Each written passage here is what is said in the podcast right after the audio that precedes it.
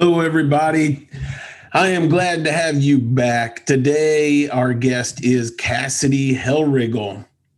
Uh, he is a good friend of mine and a very successful investor.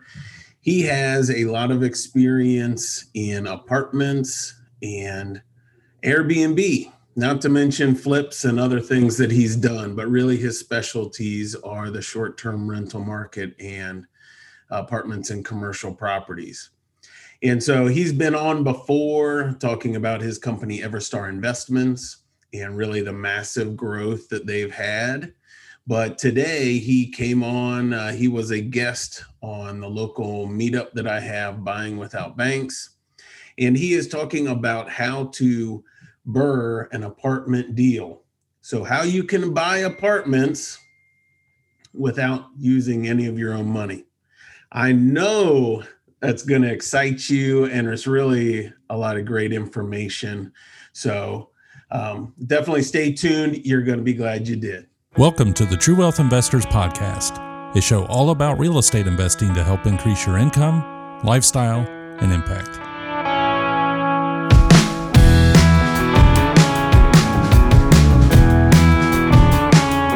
Really, to start out with, you know, uh, it sounds like a lot of you guys already have a good knowledge of basis of commercial real estate, but I, I still want to go over, you know, because we do have a few new people here. So, how is commercial real estate different? So, if you have a single family house, the value of that house is going to be based on any other comparable homes that have sold in the area, similar design and structure of that home. So, if you're doing a flip, uh, you you buy the house for a low value, you know, hopefully at a discount based on the houses that are in the area and then you fix it up to the standards that can be associated with the comps in your neighborhood. And that's really the cap. You know, even if you significantly, you know, upgrade the house to granite, you know, to uh, brand new glass, whatever it is in the house, there's still going to be that cap of the valuation of the property. And that may be a good or bad thing depending on your market, but that's that's how it's valued. Uh, but for commercial uh, real estate, it's a little bit different. The valuation's based on how much net operating income that the property produces. So if I have an apartment unit, uh, I look at, hey, how much rent can I possibly bring in? If everybody paid on time every month, what's that number? And then the next number is going to be your vacancy. So once I have the potential income, you know, how much is my vacancy? How many people are paying? You know, and how many people are um, are not even there? What's the uh, the physical vacancy?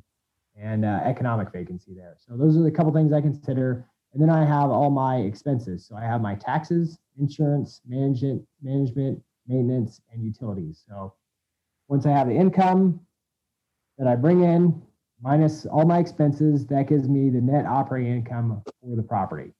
And that is going to determine the valuation.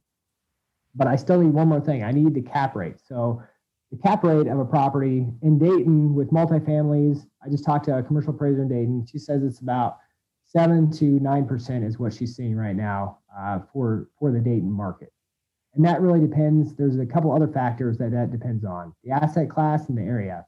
Is it a 30 year old Class C, or is it a brand new Class A, as you see in the picture here, like they're they're building in Centerville? So a higher class asset is going to have a lower cap rate because my it's going to have everything brand new. So you're you're going to have you know brand new windows, stoves, you know very little maintenance and things to take care of. So it's a very easy um, asset to to manage on a long term scale, as opposed to a 30 year old uh, property that you have to fix things. The water heater's going out, the furnace is going out. You gotta um, plan for the roof, things like that. So those are the different uh, cap rates on the asset class.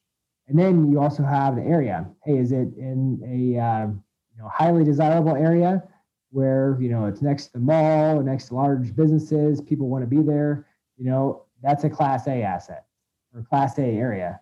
And then Class B, you know that's kind of a ten year old. You know used to be Class A, and then Class C, it's kind of you know in the bad side of town where you don't want to go too much. So that's the spread. So your cap rate is going to depend on hey what type of building you have and then what the area is.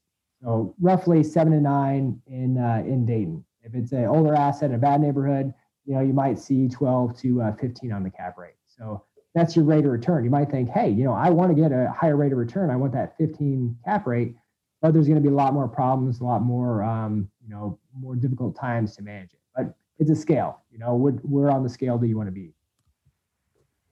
So some of the myths about getting into, um, you know, larger scale apartments. You know, hey, I don't have enough money. Can't get a loan. I don't have the knowledge, or I don't have the time. So when I kind of talk through those one by one. Uh, the first one, I don't have enough money. So if you buy, you know, a million dollar uh, apartment, you get eighty percent loan. You need two hundred thousand to put down to buy it. You know, if well, I don't have two hundred thousand, how can I buy it? Well, the first one is you just find somebody that has the money. Like, hey, I got Uncle Joe. He's got a retirement account that has two hundred thousand in it. Ask him if he wants to invest with me to put money down. You know, make him a partner in the in the deal. So that's one way to do it. Um, the next one, hey, I, I have bad credit. I can never get a loan for property. And that's kind of the same scenario. You don't have to necessarily sign on the note. If you have other investors that are willing to sign for you to give part of the deal, you can also do that. Or uh, I got another slide that talks about um, non-recourse loans, you know, small Fannie and Freddie small balance loans, and you basically do the same thing. The next one, time and knowledge. Um, if you don't have the knowledge on how to do it, you just got to learn. Go to GREA, talk to Janice, sign up, um, and then start going through the process. Because uh, commercial real estate, it is very similar to single families, but just on a larger scale. The numbers just you know add a couple of zeros, but most of the things are the same. We'll talk about the BRRRR strategy, how that works, and it's just a little bit of tweaking, and it's you know it's it's more the same thing. So that knowledge can easily be gained. They got a nice library, lots of books. I think they even have some on uh, commercial real estate and apartments. That was my favorite part about going there, checking out the books. I'm like, hey, I get a you know thousand dollar course just for being a member. This is amazing. So d- definitely plug for uh, for those guys there. And then finally, time. You know, if you don't have the time, you can invest in a property. You can you know have people that work with you. So my whole philosophy has been I can't do everything. I know I don't I don't have enough money. You know, I'm going to be tapped out. Um, there, there's plenty of things where you can partner with people in order to gain that knowledge, to figure out how these things work, and to make things happen. So try not to have any excuse. Just just make it happen. That's that's my real philosophy there. Uh, more advantages for uh, commercial real estate apartments here. So when I buy an apartment, it's going to cash flow right away. It's not like I'm buying a house and I got to remodel it. There's only one tenant that I could possibly have in there and it's not going to have any cash until you put somebody in. Well, this, as people move out, I'm going to remodel their unit, fix it up, and then you know either put it to Airbnb or rent it for a higher rate. So there's continual turnover there, but as they turn over, I'm getting higher and higher valuation for my property. So it's not necessarily a bad thing. And that's easier to value. I don't have to consider the comps of different apartments that have sold in the area, what those look like. You know, the appraisers may take that into account, but the the real value is going to be how much money that the property brings in. And i can i can increase that valuation by increasing the rents or decreasing the expenses. Um, so those are two great things that uh, that you can do there. And then finally talked about non-recourse debt. I put a little slide in here. There's a lot of information going on here but this is the fannie and freddie uh, small balance loans and what they look like. So when you get up to a loan amount of a million to seven and a half million magic starts happening. It really does. What's the the most amazing thing about this is that they're non-recourse debt. So that the properties qualify for this debt as opposed to myself, the investor. So if if I was to default on one of these loans, they would only go after the property. They take the property back, the asset, and then you know all my stuff is on the side. They wouldn't go after me. I'm not necessarily saying I'm going to default on a loan, as if it was fraud or something like that, they can still go after me. But hey, if something happens, you know, it's um, it's always better to have non-recourse debt if you can find it. But there's two big, big stipulations with this that hold a lot of uh, people up. The first one is at the very bottom line there, the net worth and liquidity requirements. So in order to get a million dollar loan, hey, guess what? I already have to have a net worth of a million dollars. So that might, you know, just just line you out right there. And you have to have reserves, you know, liquidity reserves of nine months principal and interest for the payments.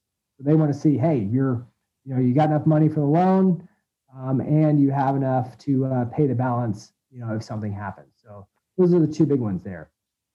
But I bring this up because this is part of those myths that, hey, I, how can I ever get something like this? How can I ever buy a property like that? Well, you just have to know somebody. Because we, we talk to people all the time that are willing to sign on these notes. If I don't have, you know, a seven and a half million dollar liquidity or a uh, net worth requirement, I'm going to talk to Bill or Bob or Joe that does, that is doing really well, and to sign on this loan. And it, it's like Shark Tank. If you ever watch Shark Tank, hey, in exchange for you signing on this loan, I'm going to give you X percentage in the deal. That's really all it is. So you you find these people that are willing to partner with you. You know, every you know, Chad and I can go over like deal structuring, how the deal works on uh, another presentation. But suffice it to say, hey, I'm going to bring somebody in. I'm going to give them a piece of pie, you know, in exchange for them uh, qualifying for this loan for me. So there's always ways around it. You know, don't if you seem like you hit a brick wall, you know, ask somebody for help and then try to get around that because there's always there's always opportunities behind you know the next obstacle. Um, so somebody says, hey, there's a lot of competition. Everybody's buying these things. Well, really, the larger the properties they get, the fewer you know can people that compete for these. Um, if you start to buy one you know apartment and they see that you actually perform when you did it and you do what you say you're going to do the deals just keep on coming. All of a sudden, brokers are calling you. Hey, I got this property. Do you guys want it? You know, how about this one? How about this one? So we're constantly being bombarded, you know, by different listings um, the brokers in the area because brokers a lot of times, you know, have these listings and they don't put them, you know, out to the general public. They call their network first. You know, they have the pocket listing because they want, you know, most of the commission, which is fine. That's just the market. That's the way it works. So hey, they get the commission uh, for these properties by finding the buyer and the seller all together. Um, another way you can do it is just you know go around the broker and just call um, the owners directly. It is a little bit more difficult in the commercial uh, world just because hey, most of the assets are owned by a company, and then you got to figure out hey, who owns the company, what's their contact information, things like that. But it is doable. You know, we've we've still done that, uh, find off market properties there. So a little bit about you know how to find deals, how to source them, and some of the competition. So, uh, any, any big reason why you left? What's that, Sham? Is your is your speaker still on there? All right, so um, just a just a case study here. Here's um, a little unit that we got last year in Dayton, uh, just four, 14 units. Um, we'll kind of go some of the numbers on this. You guys can ask some questions, just what it looks like. So Start out with uh, the purchase price for this one was 500,000. So just like I talked about before, hey, what how much money comes in? So potential gross income on this one, I think the units were like at uh, $475 a month for 14 units. That's uh, $79,800. You had a 5% vacancy there on the next line. That gives us a total um, effective gross income of $75,810. So that's how much money I'm bringing in every month you know, once people pay. That's how much I'm collecting. And then my taxes, insurance, management, maintenance, and utilities come out to about 47%, so another $35,600. Uh, that leaves me with my cash um, net operating income before debt service of uh, $40,000 a year. So the cap rate, as I said before, if this was an eight cap, if I paid 500,000 for it my rate of return after one year, all cash, would be 8%. Okay, so nice, nice and simple there for the, the cap rate analysis. But working through these, there's different things that we can do to increase that uh, that valuation there because it's all based on line seven, the NOI, the net operating income. If that NOI goes up, the valuation goes up. So for really every dollar that I save on the NOI at an eight cap brings about twelve and a half dollars to the bottom line, to the valuation of the property. So it's it's it's pretty significant there. So I always want to decrease my expenses and increase my revenue for each one of these properties. And then we'll, we'll talk about how we can do that there. So looking at this one here, after debt service, I want to kind of show what this does here. So if I, the property was at 500,000. So I got 80% loan for it of 400,000. The debt service on this loan at a four and a half percent um, interest rate and 25 years is just over 26,000, which leaves me cash in my pocket at the end of the year after I pay the bank of $13,500 roughly. Um, bring in closing costs and everything. So if I if I invested $100,000, $105,000, that would give my cash on cash return of 12.86%.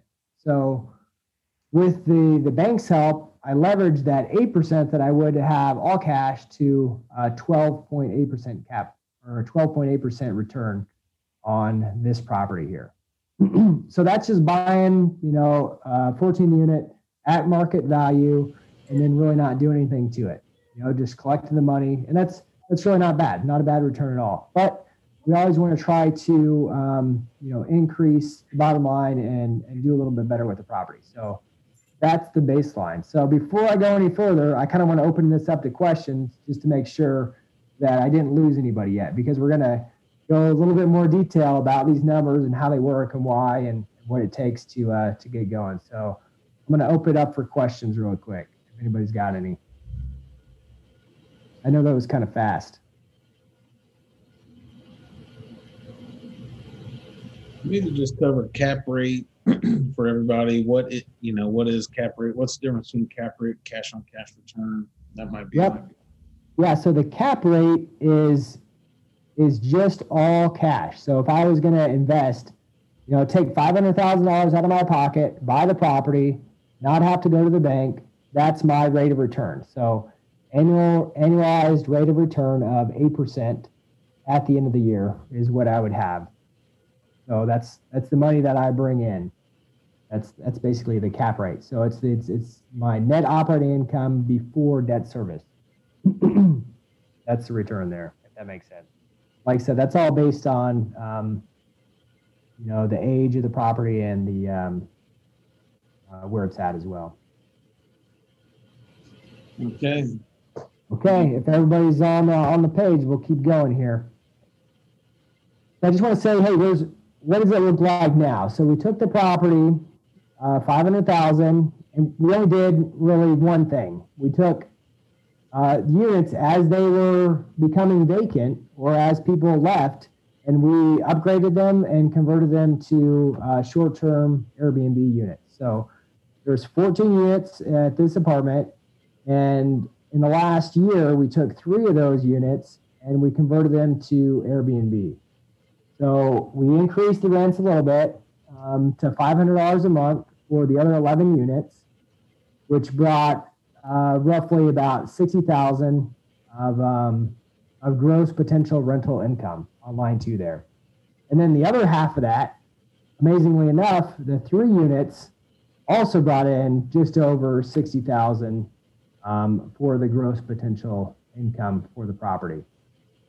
So if I if I did it right, those are about about $68 a night and 90% occupied is what we're seeing there. So those are the numbers. So it went from a gross potential income of 79.8 to 132 400. So significantly increased the uh, the rental income there uh, considerably. But if we go down to and, and that the, the I did it with the, vacancy factor already in there for the Airbnb because it's 100% occupied for 11 units, and then it was 90% um, occupied for the Airbnb as well. So that's that's that number for line two there. That's why there's no uh, vacancy accounted for. It's already for. All right, and then we go down to um, the expenses. So the expenses, they did two things. So the percentage decreased. It went from 47 to 36, but the the total amount of expenses actually increased because two things. When we bought the property, it was self-managed, so they didn't account for management in there. So we had to add um, property management for the traditional side, and then we also added uh, property management for the Airbnb side as well. So it's kind of funny because our company, um, we have this one through its own LLC, um, but my company actually charges that company um, management fees and Airbnb fees as well. So um, we take those fees out of the income there. But even with that, and the property, so it's it's the acronym TIMR for the expenses there. So taxes, insurance, management, maintenance, and utilities is what comes out of um, those expense categories there. So line six, roughly. So they went up a little bit, but if we kept this one and we sold it once again at that eight cap, our valuation went from 500,000 to a million dollars in one year. So if I go back to the bank and say, hey, I want to, you know, revalue my property, I got to show them all my numbers, show my income and everything. So it's really at a, you know, 16% uh, uh, cap rate at that point. All right, and I'm going to go into detail a little bit more on that and why we do that. So this is what it looks like for the debt on here. So if I kept the debt, I still buy it at 500,000, but I did a little bit of upgrades. So on line 17 there, I put about $45,000 in the property, you know, because I want to kind of, you know, follow uh, everybody along with the BRRRR strategy here. So we bought it, you know, we, we're going to repair it and fix it up a little bit. So put some money into it, fix it up, staged it, do a few things to it to uh, increase the, uh, the cash flow here. But I still have the same debt service because the, the money that I brought in to upgrade it was just cash out of hand. so that brought the cash flow line 14 there from about 13.5 to $57,000. So significant increase in cash flow um, every year. And you got to think about from from a perspective, hey, this, this is somebody that doesn't have to do any more management or anything. It's just that the property being managed is just bringing in more revenue um, month by month. So pretty incredible there. So my total cash in at this point is 150,000. That means my cash on cash return for that 150,000, I'm making 38% on my money. So not too bad at all, right? Not too bad, but we're not done yet, right? So I want to try to get some of that money back. I want to see what else I can do with this. So let's take it one step further and do the BRRRR method on this. So last step, the BRRRR method, we got to go back to the bank, right? And see what we can do. So if I went back to the bank and I said, hey, I got that $500,000 property, that 14 unit there. I think it's worth a million dollars today because I got the, um, you know, the income and everything to support that. So they're going to give me a loan for 800,000. So if I still get that 80% loan to value, I take that million dollar property, they're going to give me 800,000 for it, right? Um, I had an 80% loan before on the 500,000, so my original loan amount was 400,000. Um, and then I added another 150,000 um, for the repairs and the down payment that I had. So right now, into the property, I've got $550,000. And the bank's going to give me a loan 80% for 800,000. So that means I'm going to go back to the, the bank and I'm going to get $250,000 uh, cash out refinance for the property. And for us, our strategy is, is a couple different things with that one, we're going to pay off the investors um, that have helped out, you know, make them whole again. And two, we're going to keep the property. So instead of selling it, I'm still going to get this thing to cash flow. My cash flow does go down. So line 14 there, um, my cash flow goes from 57,000 down to 30,000. But, you know, exchange for that uh, less cash flow, I've got an extra $250,000 to play with. So, and, and I can use that to invest in other properties and keep stacking them. And then it's exponential growth at that point, which is pretty incredible. And, and it's kind of it's kind of deceiving for this because line 18 there, it says cash on cash return. But the way I think of this is really all my all my cash is out, all my investors' cash is out. So that 15% return is really the return on equity. It's a return on that 200,000 that's left in the property there if that makes sense. Because everybody's already been paid back, you got some money in your pocket to invest in other things, and we're off the races and doing it again. And granted, this is only three units that we converted from you know long-term rental to short-term rental, and they made up the same amount for the other 11 that are in the property. So pretty incredible on just a small property of doing it this way. But the real question is, you know, how how scalable is this? Where do you start? So the most difficult thing, right, is is finding the first one. So you gotta, you know, do the research yourself. You gotta figure it out. Um, hey, where do you go? Talk to some brokers, find some deals. It's just hustling, you know, just like you guys are already doing now with single families and other commercial assets. Hey, hustling to get out there, find a deal that works, and then bring people together. You know, I don't, I, I can't do everything myself. I, I don't have the time to do everything myself. So I find people that are good at certain things. Hey, somebody's good at finding deals. Another guy's, you know, has the um, the uh, the backing to to get loans, those sort of things. So bring the team together. It takes the, the team to make the dream. So you got to have, you know, if, you, if you're out there doing it yourself, you know, more power to you, but it's more scalable if you find people to work with and make it happen on a, on a large scale because with scalability it's, it's economy of scale. So as Janice could imagine, you know, she could attest to this. The more properties that you manage, the actually easier it is because you can you can hire full-time people for those assets, you know, for being a property manager. So it actually makes it easier in order to do that. Hey, you can have a full-time property manager, you got a full-time maintenance guy, you know, you got somebody to call at all times to handle all these problems. So it makes it easier if you if you scale and you have systems in place to make this stuff work. So one thing to think about there. So if you don't know what you're doing, hey, network, you know, talk to brokers, uh, talk to people that are doing it, and then try to bring some value too. Hey, if you if you don't, you know, know what's going on, maybe you can bring some money, or maybe you can, you know, have a good credit score, you know, that you can get a loan or things like that. So there's different things you can work in, you know, to bring value and make something happen if you need to. So the best thing to do, you know, is just take action. So a little quote here: What separates those that succeed from those who do not can be narrowed down to one thing taking massive action on what you've learned. So, I mean, that's that's what we've done this last year. We double what we have, massive action. You know, we take the money that from one place, we invest it to the next, and then just keep growing. So we got a bunch of deals under contract right now that we're really excited about. So we're trying to just go to that next level.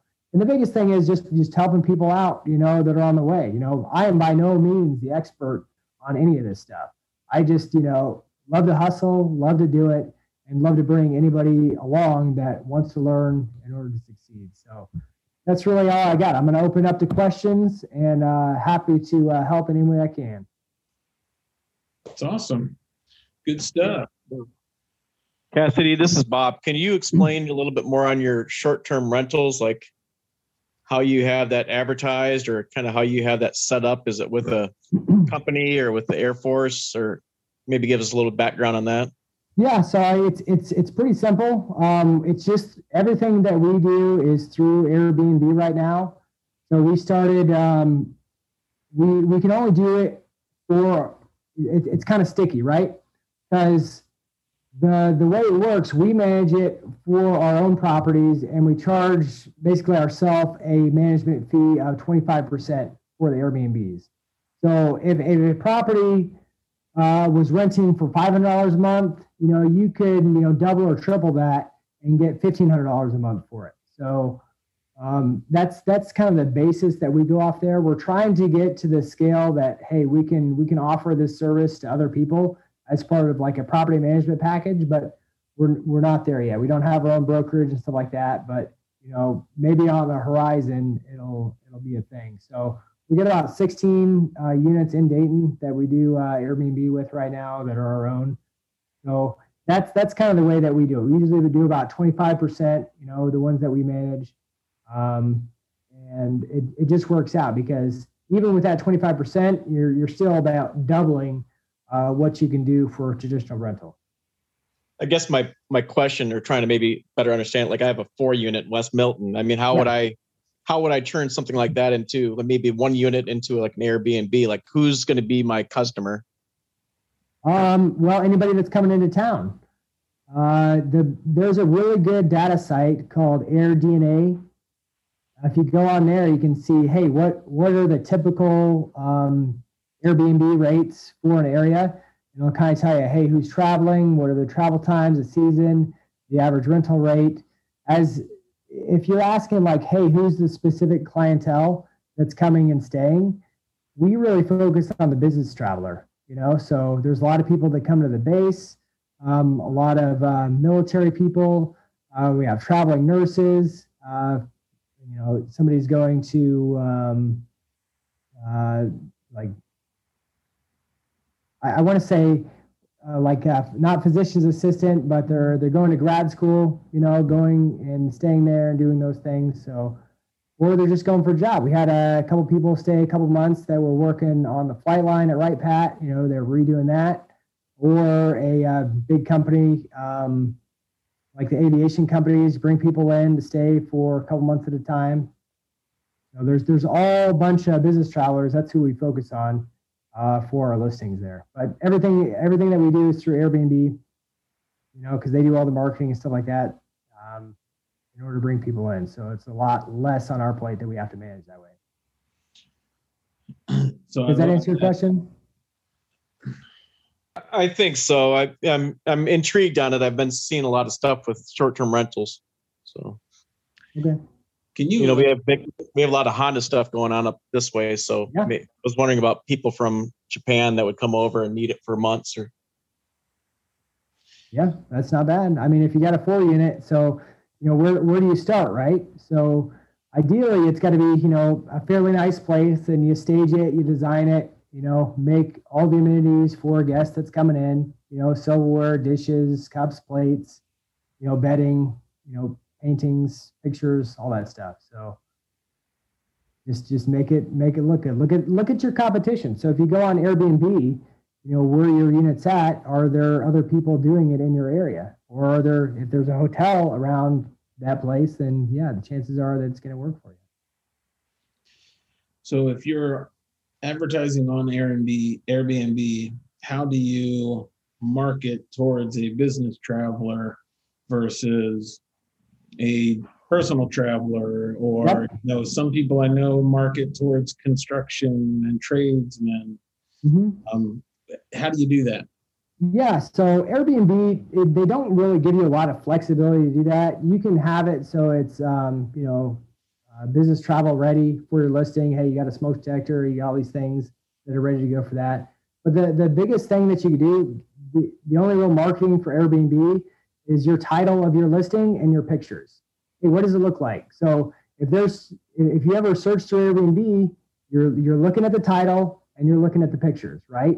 And that's what's going to entice you to go and read the description.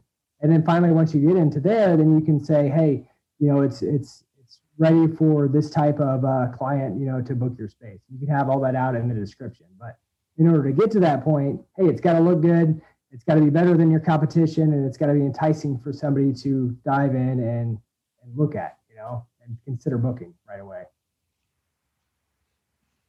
Cool. yep All right. What other questions do people have?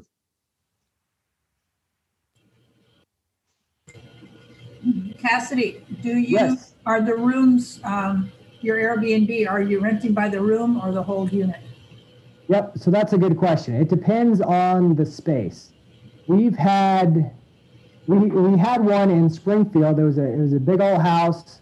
Um, it had it had four rooms that we were doing Airbnb with, but with with the room, it's easier if the person lives in the space because what we've seen is, hey, we've got this huge house, right? Somebody books a room and then throws the party and the rest of it. Like like just just okay so you want some horror stories here. I went to that that one unit and there's like 20 people sleeping on the floor. You know they booked the one room for $43 a night and they brought 20 of their friends right? Now that's what everybody's afraid of. But um, and we found that hey yeah, if, if somebody that you trust is living the property it makes it easier. Um, most of our other ones are just by the space. They're either a studio one bedroom or two bedroom or three bedroom you know house or apartment Oh, I don't know. I don't know if you've had any luck uh, renting by the room before. We do have some now, but we have somebody that's living there, and it, it makes it work a little bit better. Yeah, I've got three rooms in my house that I rent out by the room. Mhm. And I've been doing it for like seven years. Yeah. And uh, we're most, we're mostly nurses around because we're near Miami Valley. Yeah, So it's pretty quiet most of the time. Yeah. that's good. I mean, the biggest nut for us to crack was, hey, you know, how do I control, you know, who's coming to the property? So we've, we've looked at, hey, getting cameras and stuff like that. Uh, we've we've had success on, hey, the the apartments that we're looking for, one to two bedroom apartments, and it works really well for getting that space. I I think there is a case, you know, as you've said, to hey, rent out by the room. It's just a little bit more management. It's not necessarily a good or bad thing, and I think you can make a little bit more money. For us, it's just having somebody on the property and taking care of that property if you're not there. That's the biggest thing that we haven't been able to do on a on a uh, on scale. That's true. Very true. But we're still trying. We'll see if we can crack it. Go for it. All right, what else we got, people? Come on now. I, I know Cassidy just laid out how to buy apartments without having to use any of your own money. At the end of that first year, he owned the asset and didn't have any money in the asset. That's pretty awesome. So, Yep. are there any other questions you have? Hey, Cassidy, you can stop sharing the screen. Oh Yeah, yeah. I mean, you don't you don't like my design there? There we go. Okay, there we go. there you All back. Thank you. Thank you. Sure took me back many years though. I know you gotta you gotta have some throwbacks there. I grew up on that, you know. That's right. Hey, just wanted to um, just want to make a statement. Cassidy it was awesome presentation. Hey, too thanks, late. John. You you spoke from your personal experience. I've seen you. I watched you grow, Yep. and I'm so proud that you come a long way and you're willing to come back and teach others. Yeah. That's the beauty of being successful. And not every successful person shares their secrets of success. Well, I mean, here you are. I, I don't I don't see it as a secret. You know, it's for me it's it's a very simple formula, you know, Yeah. but it's just the, the secret to success is the hard work to do it, right? I mean that's Absolutely. that's anything. So hey, if you really Absolutely. work hard, the, the opportunities are endless. You know, You got that's the way I see it. There's it's, there's there's so much um there's there's not much competition with this, you know. So I can I can share all my secrets, and if you if you want to work hard, then then more power, right? That's I think that's what GRE is all about anyway. Hey, we're going to educate everybody. It's, it's building that group together, you know, educating everybody to, to be successful. So I think it's a good thing. Yes. Yeah, that's awesome. An abundance mentality, right? It, it's not the Right. we're you know you with each other. You still we're have- all I was going to say that. Yeah, Yep, plenty for everybody. I was just about to say that. yeah. Awesome. All right. Well, if there aren't additional questions, Cassidy, I really appreciate it. Awesome for information. Appreciate you taking the time. And uh, we'll definitely have you back around again to talk through uh, some additional things for sure. So, Yep. um, for Happy to anyone, do it. Hey, You know- go ahead, Sean. I just have a request for George. Hey, George, come back and see us. We miss seeing you, man.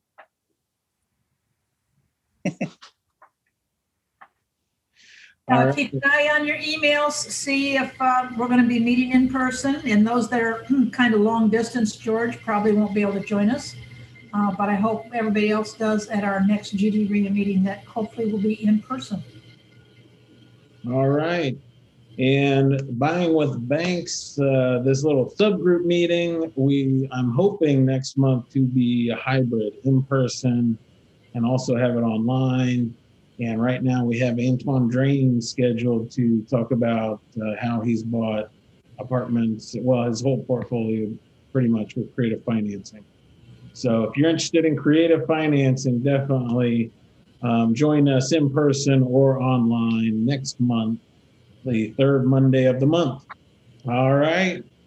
Well, I hope to see everybody then. Hope everybody has a good evening and a good month. All right. Thanks, guys. Thanks, Chad. very much. Hey, another quick mention for you. Um, I've talked about it before, but we have an amazing mastermind group, the Elevate Mastermind Group. And I wanted to mention to you all that we just have two spots remaining on our current group. It meets Thursdays at 12 Eastern. Uh, we have another group that's about to start Tuesdays at 12 Eastern.